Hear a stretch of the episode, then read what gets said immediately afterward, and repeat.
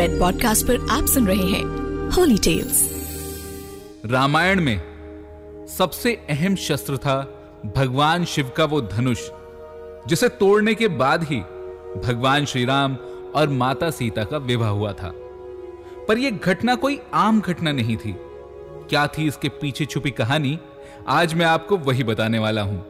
नमस्कार, मैं हूँ हिमांशु शर्मा और रेड पॉडकास्ट के होली टेल्स में आज मैं आपको बताऊँगा भगवान श्री राम द्वारा महादेव के धनुष को तोड़ने की, रामायण काल की वो पूरी कहानी। तो आइए, शुरू करते हैं। महाराज जनक ने माता सीता के स्वयंवर की पूरी तैयारियाँ कर ली थी। इसके बाद उन्होंने सभी राजाओं को निमंत्रण भेजा। महाराज जनक ने अपने पुरोहित शतानंद जी को, ऋषि विश्वामित्र सहित दोनों राजकुमारों को रंगभूमि में बुलाने के लिए न्योता भी भेजा और फिर विश्वामित्र जी, अपने साथ भगवान श्री राम और लक्ष्मण दोनों राजकुमारों को लेकर महाराज जनक के महल पहुँच गए। महाराज जनक भी दोनों राजकुमारों को देखकर अत्यंत हर्षित हुए। उन्होंने विश्वामित्र के चरणों में बार बार प्रणाम किया। सभी मंचों में जो सबसे विशाल और सुंदर मंच बना हुआ था, वहाँ महामुनि विश्वामित्र और दोनों राजकुमारों को ले जाकर महाराज जनक ने स्वयं सादर पूर्वक बिठाया। भगवान श्री राम को देखकर सभी राजा उसी प्रकार तेजहीन हो गए, जैसे चंद्रमा के उदय होने पर तारों का प्रकाश कम प्रतीत होता है। सबको ऐसा विश्वास हो गया था कि निश्चित रूप से धनुष तो श्री राम ही तोड़ेंगे। एक राजा ने तो यहाँ तक कह दिया कि अगर धनुष ना टूटा, तब भी सीता श्री राम के गले में ही जयमाला डालेंगी, क्योंकि इस संपूर्ण राज समाज में एक श्री राम ही सीता के योग्य वर हैं। इसलिए सबको अपने अपने घर चले जाना चाहिए। यहाँ बैठकर व्यर्थ अपना तेज और बल गंवाने की क्या आवश्यकता है?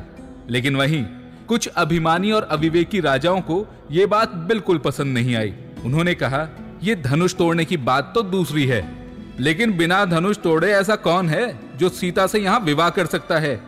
एक बार अगर काल भी सामने आ जाएगा तो हम उससे भी सीता के लिए युद्ध करेंगे।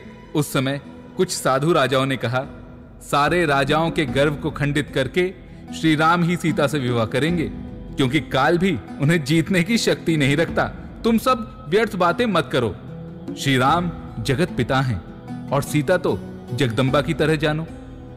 ये सब चर्चाएँ हो ही रही थी कि तभी महाराज जनक ने शुभ समय जानकर सीता जी को बुलवा लिया। वे चार सखियों के साथ रंगभूमि में आईं। उनकी सखियाँ मंगल गीत गा रही थी। माता सीता अति सुंदर दिख रही थी। संसार की सारी उपमाएँ भी उनके सामने फीकी थी। सीता जी के अनुपम सौंदर्य की तुलना भला उनसे कैसे की जा सकती है? क्योंकि संसार में ऐसी कोई स्त्री ही नहीं, जिससे सीता जी की तुलना की जा सके। सीता जी सुंदर वस्त्राभूषणों से सुसज्जित थीं। रंगभूमि में उनके आगमन से वहाँ उपस्थित सभी लोग मोहित हो गए। उनके हाथों में एक सुंदर जयमाला भी थी। वे चारों ओर तिरछी दृष्टि से श्री राम को खोज रही थी कि अचानक ऋषि विश्वामित्र के पास बैठे दोनों भाई उन्हें दिखाई दिए।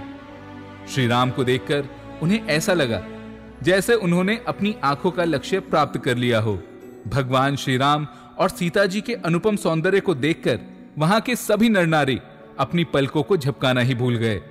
मानो सभी लोग इस दिव्य सौंदर्य को आँखों के रास्ते हृदय में उतारकर रख लेना चाहते थे। उसी समय महाराज जनक ने अपना प्रण सभी राजाओं को सुनाने का आदेश दिया। तब सेवकों ने कहा, हम अपनी भुजा उठाकर महाराज जनक का प्रण कहते हैं। सभी राजागण ध्यान देकर सुने। महाराज जनक का प्रण है कि भगवान शंकर के इस कठोर धनुष की प्रत्यंचा चढ़ाकर जो उसे तोड़ देगा, उसके साथ सीता का विवाह कर दिया जाएगा। यह धनुष कोई सामान्य धनुष नहीं है। रावण और बाणासुर जैसे विश्व प्रसिद्ध योद्धा भी इस धनुष को केवल देखकर ही वापस चले गए। उनके अंदर धनुष को छूने का भी साहस नहीं हुआ। आज त्रिलोक के यश के साथ वैदेही धनुष तोड़ने वाले को प्राप्त होंगी। आप लोग अपनी शक्ति का परीक्षण करने के लिए एक एक करके आगे आए।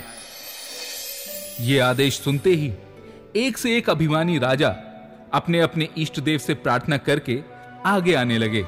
किंतु धनुष को तोड़ना तो दूर। वे उसे तिल भर हिला भी ना सके। इस प्रकार एक एक करके सारे राजा परास्त होकर और लज्जित होकर वापस अपने अपने स्थान पर बैठ गए। अब महाराज जनक का धैर्य भी जवाब दे गया था। दुख और रोष का चिन्ह उनके चेहरे पर साफ़ दिखाई देने लगा। उन्होंने कहा, अब कोई अपने आप को वीर कहने का दुस्साहस ना करे। लगता है धरती ने अब वीरों को पैदा करना ही छोड़ दिया। अगर मुझे पता होता तो मैं ऐसा प्रण कभी नहीं करता। धनुष को तोड़ना तो दूर, कोई उसे एक तिलभर खिसका भी ना सका। कृपा करके आप सब लोग आशा छोड़कर अपने अपने घर चले जाएँ। लगता है, विधाता ने विधान में सीता का विवाह ही नहीं लिखा। महाराज जनक की ये बातें सुनकर सुमित्रा कुमार लक्ष्मण के ओट फड़कने लगे। उनकी आँखें क्रोध से लाल हो गईं।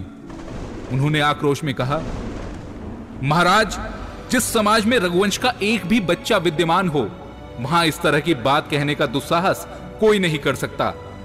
भगवान श्री राम के उपस्थित रहते हुए महाराज जनक ने ये जो बातें कही हैं, वे मेरे हृदय में शूल की तरह चुभ रही हैं। मैं क्या करूँ? मेरा स्वभाव ही ऐसा है कि मैं श्री राम का अपमान नहीं सह सकता। प्रभु श्री राम यदि मुझे आदेश दें तो मैं संपूर्ण ब्रह्मांड को उठाकर कच्चे घड़े की तरह फोड़ सकता हूँ। यह धनुष तो अति सामान्य है। इसे तोड़ने की शक्ति तो मात्र मेरी एक उंगली में है। लक्ष्मण जी, जब क्रोधित होकर ये बात बोल रहे थे, तब उनके भय से दसों दिशाएँ कांपने लगी, धरती डगमगाने लगी, राजाओं में भय फैल गया और इधर सीता जी परम प्रसन्न हुई और महाराज जनक अपनी भूल पर पछताने लगे। श्री राम तथा महामुनि विश्वामित्र मन ही मन प्रसन्न हुए। श्री राम ने लक्ष्मण जी को संकेत से ही शांत करके प्रेम से अपने निकट बैठा लिया। तब महामुनि विश्वामित्र ने शुभ समय जानकर भगवान श्री राम से कहा, हे राम, उठो। शिवजी का धनुष तोड़कर अब महाराज जनक के इस संताप को दूर करो और संसार को अपने असीम बाहुबल का परिचय दो। महामुनि विश्वामित्र के इस आदेश को सुनकर श्री राम धनुष तोड़ने के उद्देश्य से उठे। उनके मन में न किसी प्रकार का हर्ष था और न दुख। उन्होंने सबसे पहले महामुनि विश्वामित्र के चरणों में प्रणाम किया और फिर धनुष की ओर चल पड़े। श्री राम को धनुष की ओर जाते देख सारे नगरवासी बहुत प्रसन्न हुए। उन लोगों ने देवताओं तथा पितरों से प्रार्थना करते हुए निवेदन किया कि यदि हम लोगों के थोड़े भी पुण्य शेष हों तो उस पुण्य के प्रभाव से श्री राम इस शिव धनुष को कमल नाल की तरह सहज ही तोड़ दें। तभी महारानी सुनैना ने सखियों को निकट बुलाकर कहा, महाराज को कोई समझाता भी नहीं है। श्री राम बालक और अत्यंत कोमल है। शिवजी के इस कठोर धनुष को ये कैसे तोड़ेंगे? जिस धनुष को रावण और बाणासुर जैसे योद्धा छूने का भी साहस नहीं कर सके, जिसने बड़े बड़े राजाओं के बल के घमंड को चूर चूर कर दिया ऐसे कठोर धनुष को तोड़ने के लिए श्री राम को भेजना बुद्धिमानी नहीं है। पता नहीं, महामुनि विश्वामित्र की बुद्धि को भी क्या हो गया है? उन्होंने श्री राम को धनुष तोड़ने के लिए आदेश ही क्यों दिया? तब एक सखी ने सुनैना जी को समझाते हुए कहा, रानी, आप श्री राम को बालक न समझें। जरा ये सोचिए कि उन्होंने कैसे एक विशाल समुद्र को एक क्षण भर में पी लिया था। सूर्य का मंडल देखने में भले ही कितना छोटा लगता है, लेकिन उसके उदय होते ही तीनों लोगों का अंधकार नष्ट हो जाता है। इसीलिए आप निश्चित रहें। श्री राम निश्चित ही इस शिव धनुष को तोड़ देंगे। सीता जी ने भी मन ही मन भगवान शिव और पार्वती को मनाते हुए कहा, अब तक मैंने आप दोनों की मन लगाकर सेवा की है। आज मैं आप दोनों से करबद्ध निवेदन करती हूँ कि आप धनुष को हल्का कर दें, जिससे रघुनाथ उसे आसानी से उठा सकें। भगवान श्री राम ने सीता जी के मन की बात जान ली और उन्होंने शिव धनुष की ओर देखा। लक्ष्मण जी ने दिक्पालों को संबोधित करके कहा, अब आप लोग सावधान हो जाएँ। श्री राम शिव धनुष को तोड़ना चाहते हैं, इसीलिए पृथ्वी को सावधान होकर धारण कर लें। श्री राम ने देखा कि सभी लोग चिंतित खड़े हैं। सीता जी के मन की व्याकुलता बढ़ती जा रही है, इसीलिए उन्होंने गुरु को मन ही मन प्रणाम किया। और शिव धनुष को क्षण मात्र में उठा लिया और बीच से उसके दो खंड करके पृथ्वी पर डाल दिया।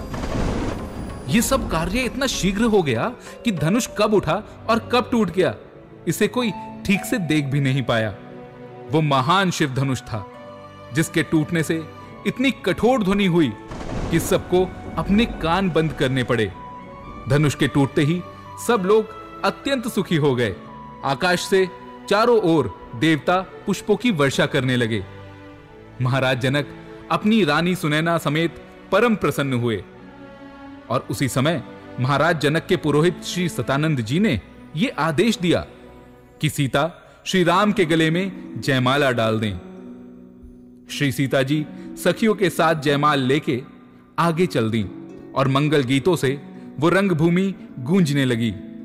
और तब सीता जी ने भगवान श्री राम के गले में जयमाल डाल दी। मैं हूँ हिमांशु शर्मा और रेड पॉडकास्ट के होली टेल्स में आप सुन रहे थे रामायण के सबसे प्रमुख शस्त्र, शिव धनुष की कहानी। ऐसी और जानकारियों के लिए जुड़े रहें एस्ट्रोलॉजिक के साथ फेसबुक इंस्टाग्राम यूट्यूब और ट्विटर पर। और अधिक जानकारी के लिए द एस्ट्रोलॉजिक डॉट कॉम पर संपर्क करें। धन्यवाद You are listening to Red Podcast Holy Tales written by Himanshu Sharma. Audio designed by Shekhar Tiwari. Send your feedback and suggestions. Write us at podcast at redfm.in.